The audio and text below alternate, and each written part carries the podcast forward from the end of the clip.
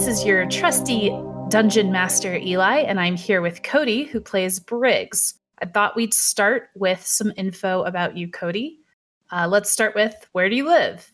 Currently, I live in Oklahoma, And which part of Oklahoma? Texoma. It's like the uh, right on the Texas Oklahoma border. Nice. And what made you decide to play a swashbuckler sailor type of character? Well, uh, I was a sailor too, and I always like the kind of lore behind just weird things that happen or reason for doing certain things. It's kind of why I chose the character the way I did. Have you played D&D before? No, but I've like watched it and been been into a lot of it for many years. I just never got a chance to play it with a group. Uh, so my last question is how do you know the group? Well, I met the group through Brent, which I've known over 20 years. Yeah, tell me a story about you and Brent as kids. Um, I plead the fifth.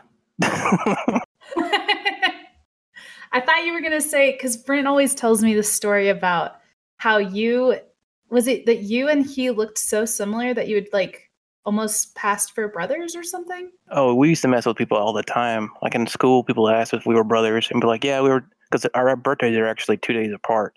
So we'd mess with people and be like, yeah, he was born in the second, I'm born in the fourth, we're twins. Really? He's like, "Ugh, morons.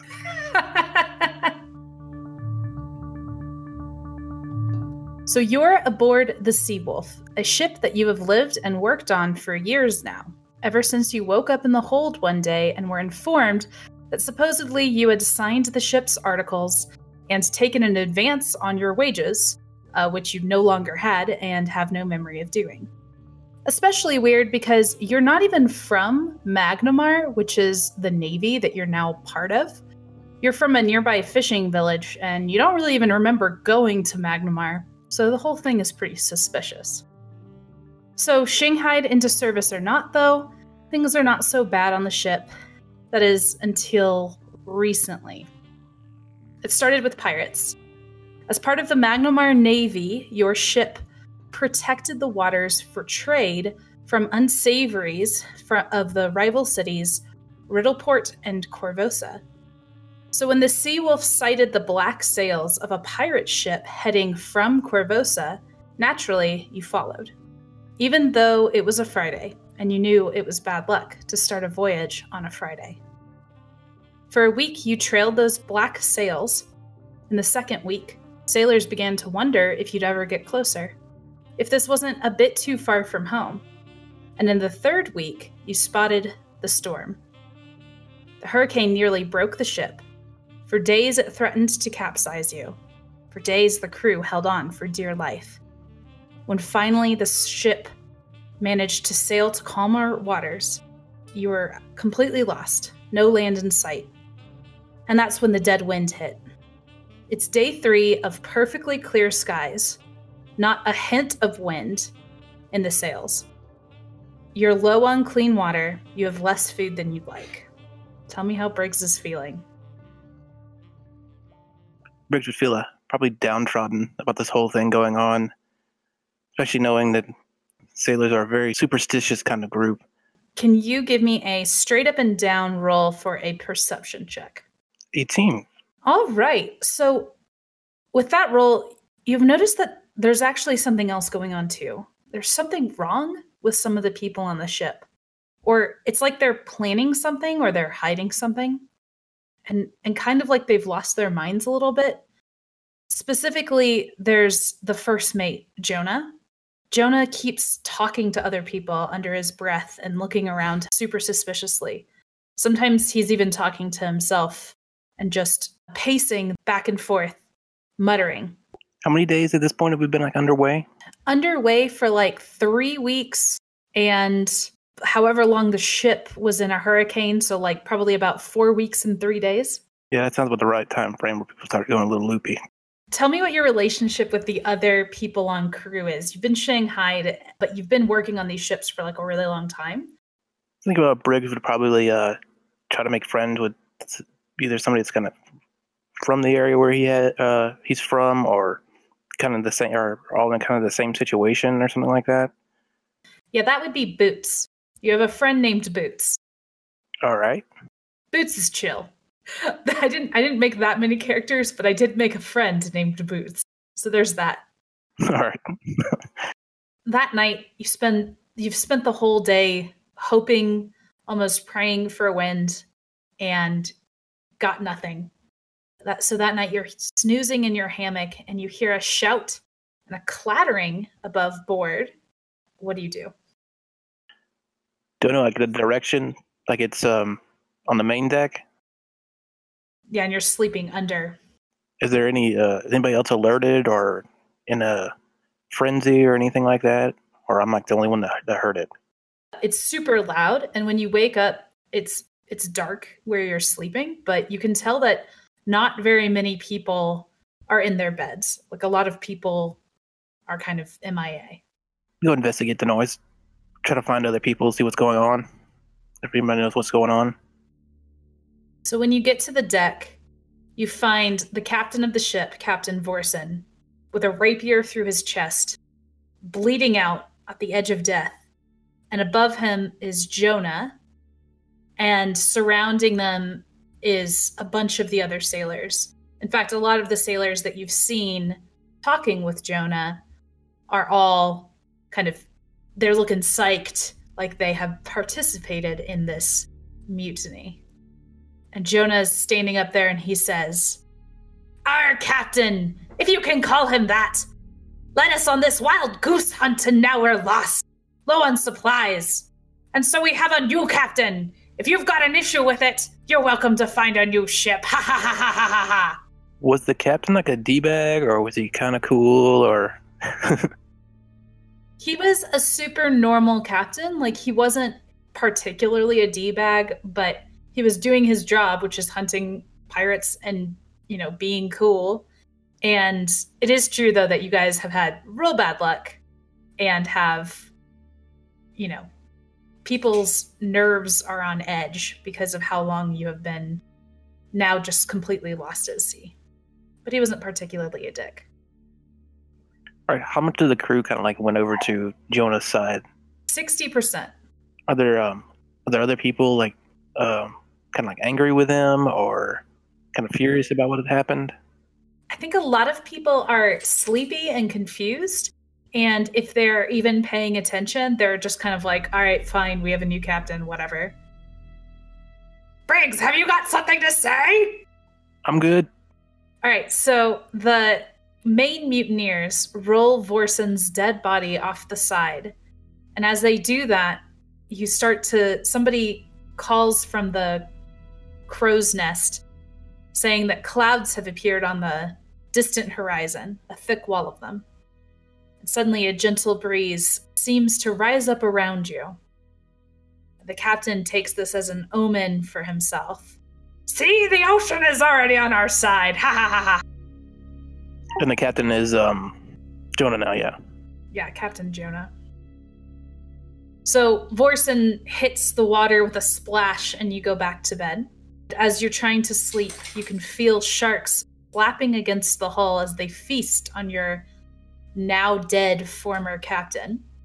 Tell me how you're feeling. Shocked. Probably feeling they probably didn't deserve that. So you go to sleep feeling kind of like, holy shit, what just happened? And when you wake for your morning watch, you walk up on deck to a thick wall of mist and wind in the sails. Captain Jonah has been partying all night. He's half drunk semi sleeping near the stern of the boat where the uh, wheel is that steers the sailing boat ship. You know, the spinny wheel from the pirate ships. It's your time to take up watch, so you climb up into the crow's nest. And will you give me a perception check just a straight up and down? Three. I don't see shit. That's that kind of fits. That makes sense. So it's super super thick clouds that you're in. It's basically a mist. When you're crawling into the crow's nest you can't even see much more than about a rung above you on the ladder to get up there. And it's you know you can see about the length of your arm and that's it. You can cut it with a knife. But even without seeing anything, it's pretty impossible to ignore the sounds that you start to hear. It's splashing like like something swimming near you and you hear Jonah slur from below. What's that? It's ready your weapons. Is it like one splash or like Lots of little splashing and not just one like little noise. And you know, you're you're moving, so there's always the sound of water rushing under the hull in like a normal way, but this is something else entirely. Give me a d10 roll. nine? Tell me what weapon you pulled out, or if you pulled out a weapon when your new captain called out for it. Probably a rapier. All right, so with a nine, what happens is you start to. So, first it was splashing, and then it feels like something's whizzing past your face, moving fast, and not just one thing, but like several things. And you blindly just slice out with your rapier, and with a nine, you one hit killed something, and you can feel that you smacked it. And when you look, like you stab out, you look closer at what your the tip of your rapier, and you have speared an albatross through the heart with one hit. Oh lord. Imagine it start freaking out. And and why would you freak out? It's a very bad omen to do that for sailors to kill an albatross. There are more creatures flying near you, almost like air whoomphing near your face. Probably try to duck like in the crow's nest, like below the the lip. At this point, your captain has alerted a lot of sailors, and people are swinging wildly into the sky. And you can, if you look down, it's almost like there was a flock of them. And now, all at once, you've killed probably upwards of 10 as a crew. Oh lord. Definitely probably in freak out mode. He'd probably uh, yell out. Everybody'd like to hit the deck. And are you s- going to stay in the crow's nest? That was my watch, right?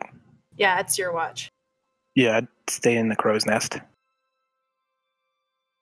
So, several people hit the deck, especially once they realize and they're horrified that they've been slicing these birds by accident. And then all of a sudden, you hear a woman's voice. Give me a will save roll. So, what that is, is a d20 roll. And we'll do that straight up and down, plus your wisdom modifier, Which is a zero anyway, so she's straight 12. Whew. All right. So, with a 12, you hear this singing on the wind, and it starts to call your name specifically. Briggs, my love. I'm waiting for you. Come to me. And you feel yourself drawn to this voice and you're like without even really realizing what you're doing you're climbing down from the crow's nest and you're approaching the edge of the ship. And you're looking over the edge. And when you look down you see the most perfect most beautiful woman you've ever seen. And you feel like you're the luckiest person to ever live because she's talking to you. She's just swimming in the water like half naked or whatever. And you just never seen anything so wonderful in your life. Do you say anything? No, probably mouths agape. Come join me. Go ahead and give me another will save. Four. Oops. Uh okay. Then Brig takes a header over the side. Uh, yes, basically, you see this person, you're just like, your whole heart feels like it's swelling in your chest, and like you're the happiest man alive. And next thing you know, you are just diving into the water. You're trying to show off for this lady love of yours in the water. And so when you decide to jump in the water, you do like a sick front flipped, triple flip swan dive and uh, hit the water. And it is quite cold when you hit it. And when you bob back up to the surface, you look around for this lady love of yours. And at first you you can't find her. It's like, hey, hey Brent, can you not? Because I'm recording and there's lots of noises. Food then? I'm Can- hungry. Can you eat a piece of bread and wait 20 minutes? No. No. Minute. Minute cook. Okay, you cook and I'll sit here. Hi, Cody. Please wait for one minute. Can I listen? Uh, if you sit and eat very quietly, sit down and don't don't chew loud. I won't. I won't chew at all. You're gonna swallow two bao buns I'm whole. just gonna put it in my mouth and then let. That's super gross. That's why I said it. Okay. You bob to the surface and you catch your breath for a moment and you're looking around You're trying to find this woman. And you can't see her. She's suddenly disappeared. You do see kelp floating around you and for a second it you kind of come out of this mind control sort of moment the thrall of this woman and give me a sailor lore check. 17. In the back of your mind, you know that there are creatures like this.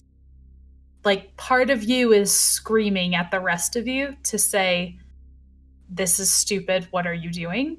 There are creatures like sirens, and there's nereids, drowned women, merfolk, and this in particular might be a kelpie.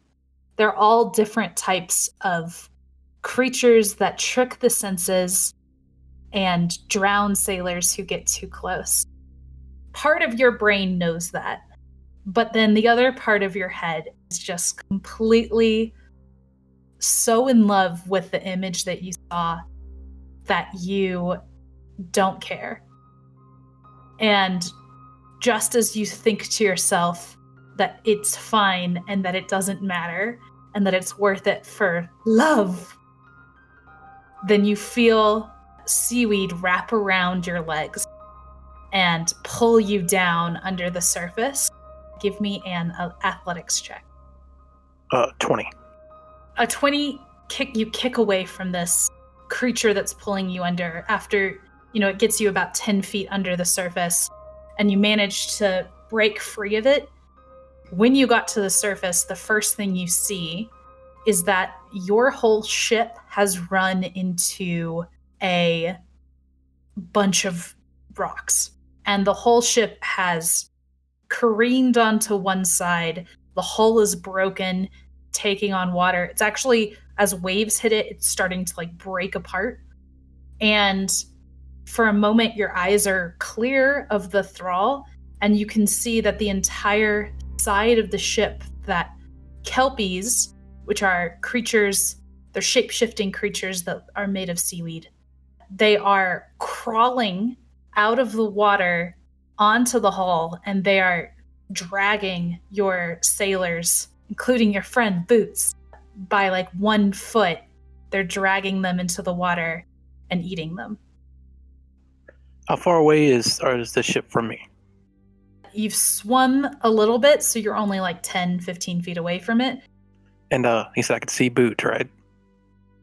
Yep, you can see him. He in particular has is like being pulled by the the ankles off like around the edge of the ship. See how would try to swim towards where he's getting pulled in at. We'll say that as you swim towards the kelpie dragging him, pulls him all the way in, and he hits the water with a big splash. and he's about 10 feet away. Give me an, we'll do another athletics check to try to save Boots. It's going to be, warning, it's going to be really high because everybody's going to die. Does Boots have fancy boots on? Boots is just his friend. well, I know that, but I'm Briggs just, and Boots. I'm just curious if Boots has like some boots on. You know what I'm saying? Everybody has boots on. No, but like he has them boots. Like red dang, cowboy boots. Dang, boots. with the fur. He does have apple bottom jeans with red cowboy boots that are fur. And that's why they call them boots. There you go. Cody, did you do an athletics check? Yeah, it was a 22. With a 22, you swim over and you punch the Kelpie right in the face. Uh, but then it sings at you again. Give me a. It goes, Why would you do this when I love you so much, Briggs? Come join me. And give me another will save. Damn hell spawn. Five. you are basically immobilized because you're like you're looking at this woman you just tried to punch in the face and she's just so beautiful.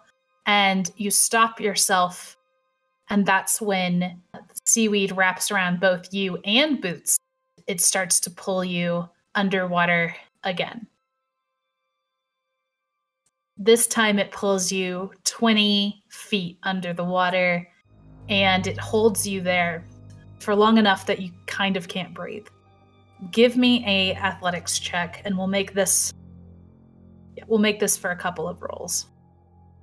Nat 20.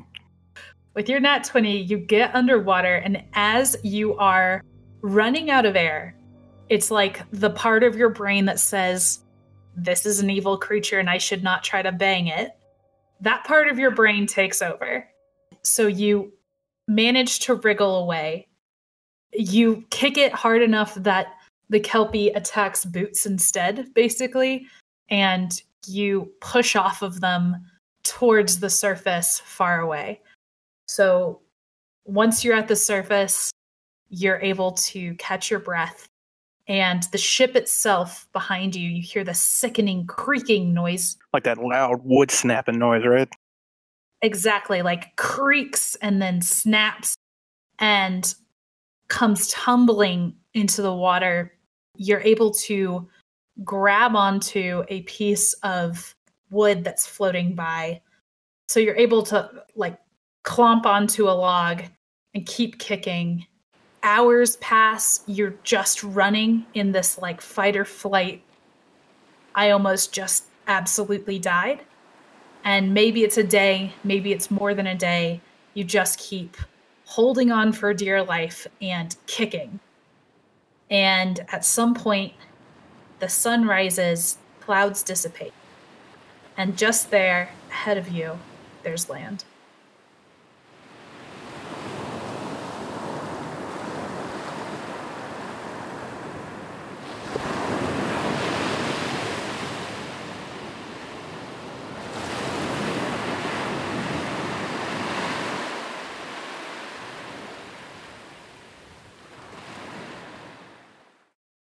Sarah, tell me about yourself. Where do you live? Are you like Imogen? What is your experience with uh, tabletop RPGs? Do tell. Oh, hi. From the top, I am Sarah. I'm up in Columbus, Ohio. We're all spread across the country, and I suppose I'm our northernmost uh, party member, and which is odd because I'm originally from the South, but hey, here we are. Uh, let's see. I'm in grad school right now. LOL, I'm studying tabletop role playing games, so go figure. This is kind of what I live and eat every day. I've got a smoking wife. I have a dog named Navi and a cat named Ganondorf. I have one love, and that one love is Zelda. And I guess also also my my wife. My bad. Uh, sorry about that. And RPGs. So really, you have three loves.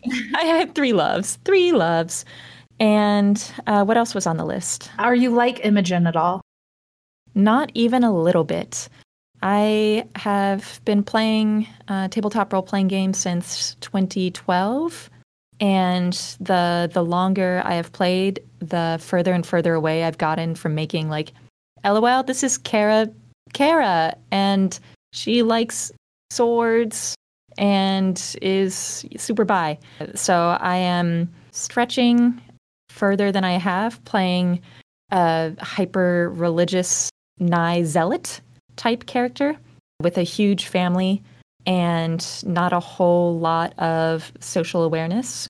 I also have I I got to be honest here. I'm a human lover. I typically only ever play humans, but I I figured I'd really stretch and play a dwarf. Awesome. Um, how do you know me? How did how did this come to be?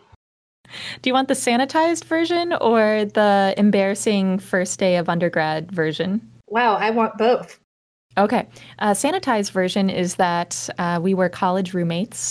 The unsanitized version is we met on the very first day of college because Eli just casually fainted at orientation. It was very hot. I, I don't I don't blame her. I did faint. I forgot about that. Just just calling you out. My version of the story is we met because we lived uh like next door to each other basically or down the hall from each other and then uh quickly moved in together and became best friends because you had a secret low-key Zelda poster hidden on one wall of your college dorm room. like behind the bed. Uh. yeah. Uh, but it is true. I did faint first day of college because I was very hot. wearing a lot of clothing and it was very hot and I didn't drink any water. And it turns out you can't do that. Oh, whoops. Even even when you're as far north as Virginia, which to me was like basically, you know, New England. May as well be on the other side of that Mason Dixon line. okay, and then I guess actually one more question. Do you want people to find you on the internet? And if they did, where would they look? Yeah, sure. I have my uh, portfolio website uh, for my like personal work as well as some of my school work, and that's at sarahcaudill.com, and that has links to my social or whatever. And I'm uh, secretly on uh, Reddit, and I'm there all the time. But good luck finding me on there until until you start adminning our Reddit page or something like that. Yeah.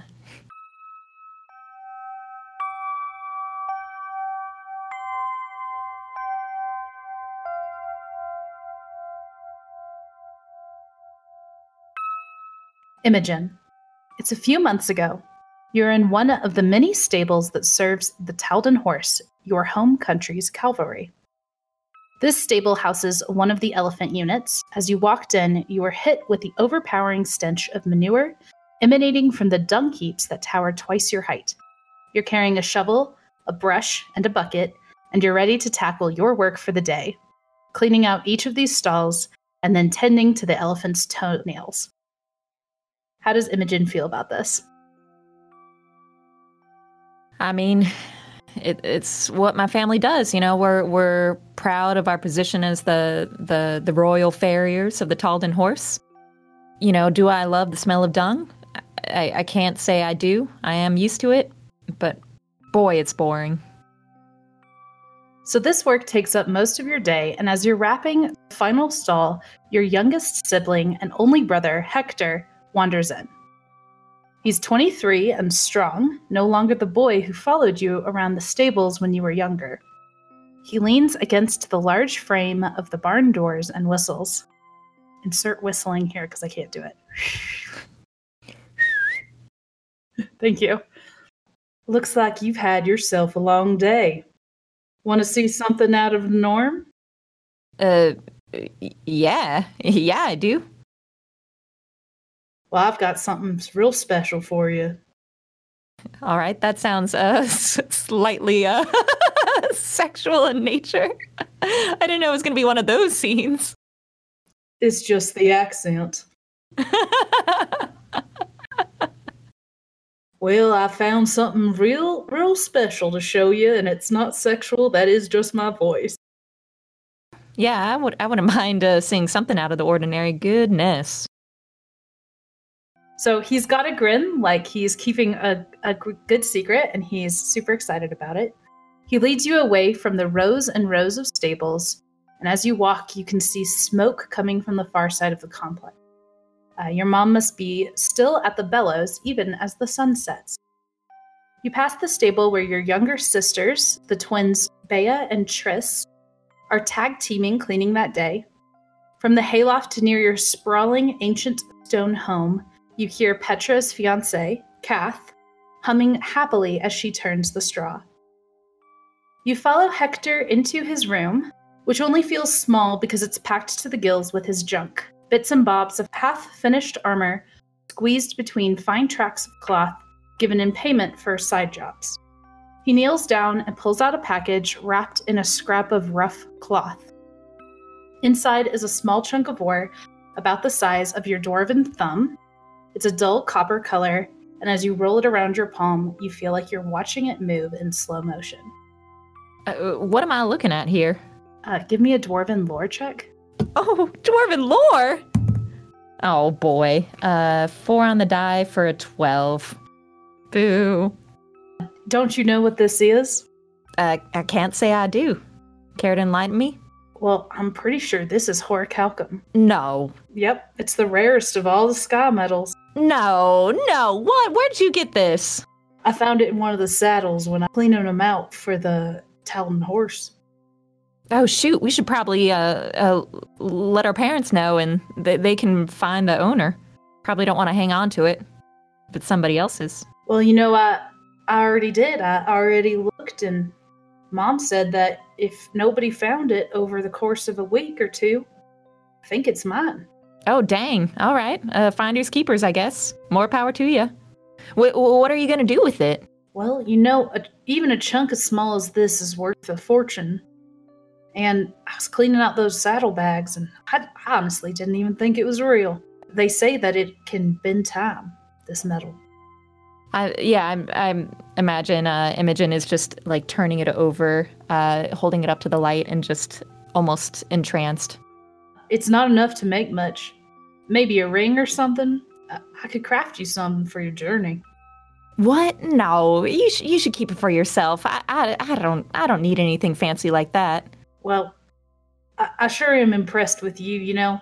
Sometimes I wonder what's out there. I, I have all my treasures that I find in saddlebags and pe- pieces of, uh, you know, junk for the most part that these cavalrymen leave behind. But, you know, they're out there seeing things that I'll never see. And I guess you might actually have a chance to see some of it. Oh, you are too young to be talking like that. When I get back from my trip, I you know what? We'll we'll plan one together, you and me. So as you're talking, your father knocks at the door. God, I have to do another southern accent. Hold on. This one's deeper. Imogen, it's Tom. We've gathered everyone downstairs. Ti- Whoa, time already? Uh, all right then. Whew, l- let's do it. And I'll, I'll, uh, you know, gesture for Hector to go ahead, and then I'll follow him out the door. So you enter the common room, which is a warm and homey space filled with overstuffed furniture, thick tapestries, and a roaring fireplace. Above the mantel is mounted Sootheart, the hefty family warhammer. All of the soot have gathered. Your mother, closest to the fire, your elder sister Eliza, and her husband Jacob, both looking on with bored indifference. Petra and Kath hold hands, while Stella fans herself near the window. Bea and Triss chow down, and as your dad and brother walk in behind you, the Sootmoot begins. Time for a good old fashioned Sootmoot. So your mother stands up and she pulls Sootheart from its place above the hearth, and everyone quiets down. I'd probably feel a little embarrassed about uh, being so excited just a second ago. like, oh. No, I think I think I'm imagining like a lively conversation as you guys walk in, and then once your mom pulls Heart from the hearth, it's like, okay, the Sootmoot has begun. Uh, yep, yep. I, I dig it. Well, now, you all know why we've gathered here. Imogen's going on a pilgrimage and has requested to take Sootheart with her. The Sootmoot is to decide if she can. Imogen, would you like to say a few words? Yes, Mother. Uh, y- y'all know me. Y'all know my devotion to the Father of creation, Torag, praise be. And I'm off to go spread his word and see the good works done by his followers. There's word of a, a monastery that's fallen to ruin out in Andren, and I, I intend to see it with my own eyes. And I don't know if there's anything I can do. I, I sure would like to uh, set it set it to right. And by your leave, I'd like to take Sootheart to accompany me on the journey. All right, well, I'll cast my vote first, says your mother.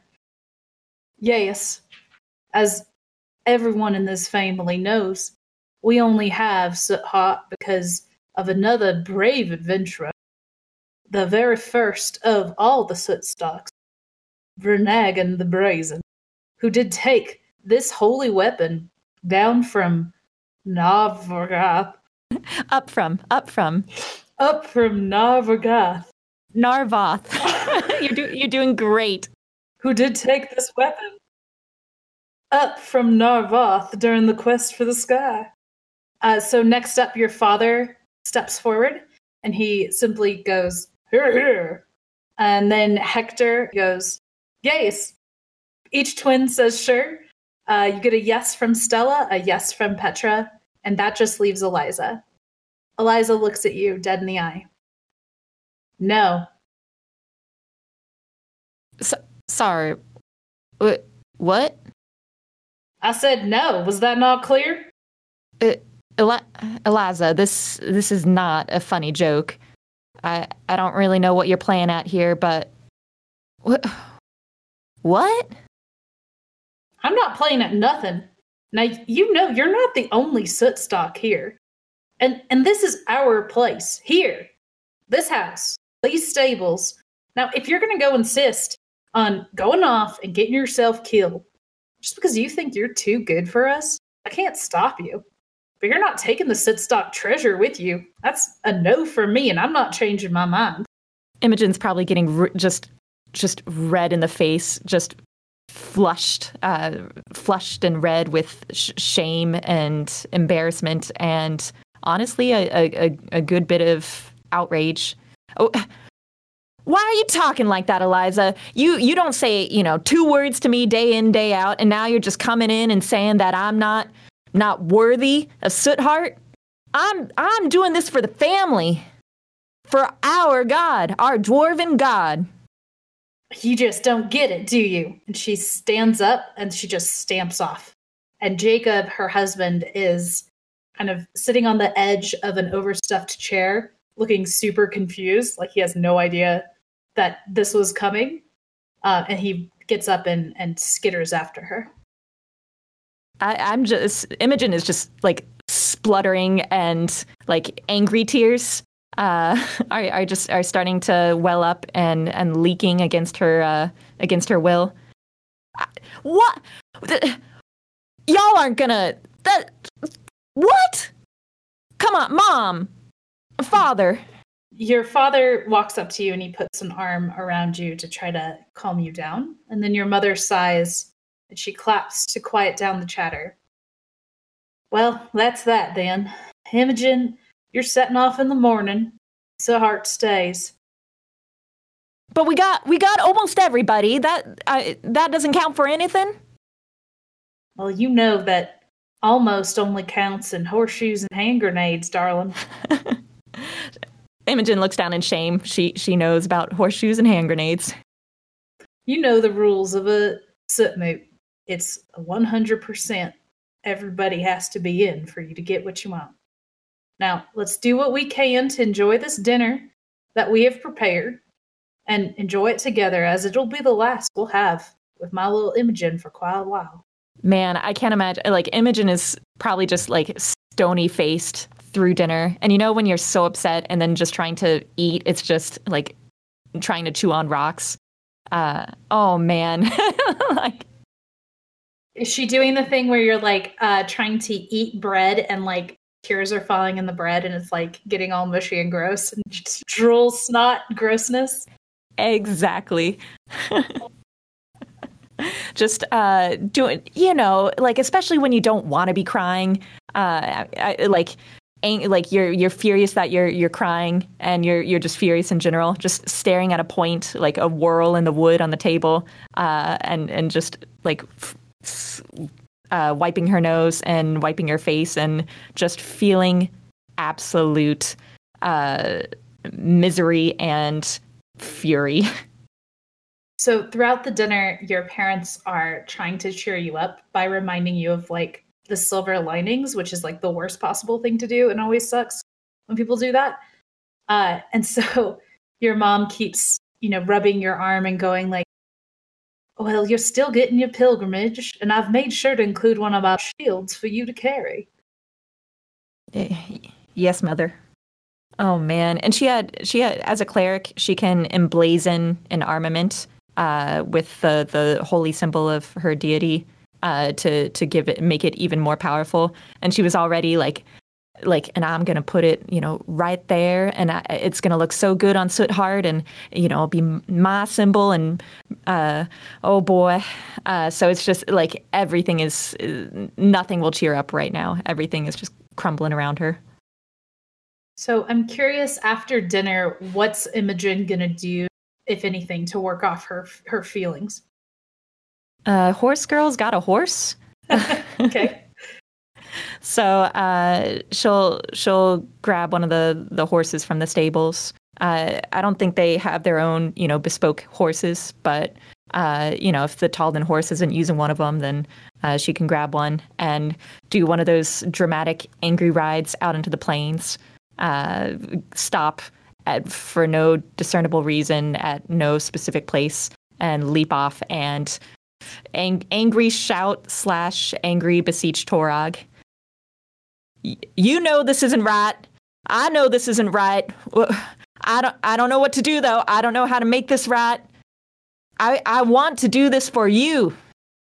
And she just doesn't really get much of a response from Torag. It just feels like she's kind of all alone.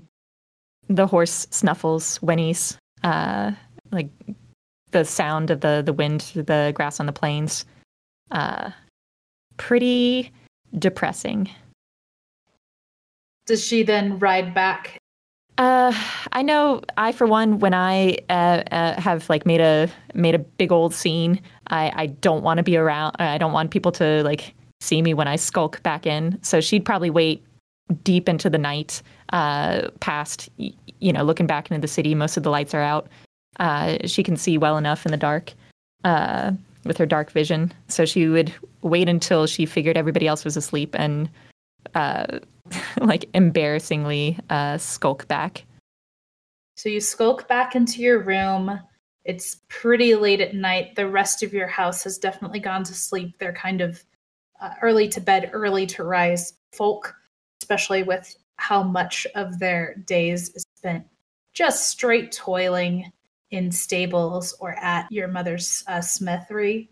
The house sort of filled with the quiet lull of snores, but otherwise you you make it into your room. Imogen avoiding the the steps that she knows creaks. So it's the middle of the night when you suddenly wake. In the moonlight, you open your eyes and see your immense pack that your parents have lovingly put together and it sits waiting for your journey in the morning for your adventure to start. So now that she's calmed down a little bit, how is Imogen feeling? Uh, it's this weird. She knows what sh- she could do to, in her mind, make this right. But it, it's this. She has this like this pride playing against the the tenets of her god. I mean, she wants to just slip away in the night, but in doing so, that's that's not Torag's way. And I think she's trying to like convince herself, like, no, well, uh, Torag would want me to do this. Uh, you know, Eliza is the one that she's the one who's failed to see the light. She she just doesn't understand. she's kind of spiraling down a little bit of a dark rabbit hole right now. So, does she actually act on any of these thoughts, or is she just staying in bed? I, I think it, she would just be warring with herself, uh, try, like squeezing her eyes shut, trying to go to sleep, flopping to the one side, flopping to the other, uh, getting out of bed, pacing a little bit, you know, falling to her knees, praying at the bedside, and then I think she would shoulder her pack. Okay. Give me a stealth check. Uh oh. So I've I've got a whole whopping plus zero to this roll, and I got a two on the die. So, okay, so she shoulders her pack, and there's like cooking implements inside of your pack. There's just a ton of armor, various metal implements that your family has basically just very dramatically overpacked for your trip. You try to shoulder the pack and try to sneak downstairs. So, the second you open your door, it's like a clatter and clang of everything and you hear the snores stop in Hector's room and kind of a muffled confused like oh what's that? come from come from his door. Oh, um, oh, uh, I, this is not Imogen is not a sneaky person, so she would go whoop, uh, and and close her bedroom door. okay. Uh you hear a quiet padding over to your door and you can sort of hear a very quiet breathing and you think it's hector. And uh, he pauses for a little while like listening at your door and then just pads back to bed I creak open the door again. okay give me another stealth check Come on, dice. Come on, I just want to get out. Uh, fourteen. Okay, with that, you pad down to the living room. You are super careful to not jostle your pack in a way that would make any noise. You very, very carefully, like you're on your tippy toes in your socks kind of situation, trying to not uh, make any of the floorboards squeak. And when you're on the ground floor, your parents' bedroom is also on the ground floor, connected to the room the common room where your Sootmoot took place. And so you can also hear a gentle snoring coming from their room as you approach the hearth. And the embers have died down into a very dim glow in the grate.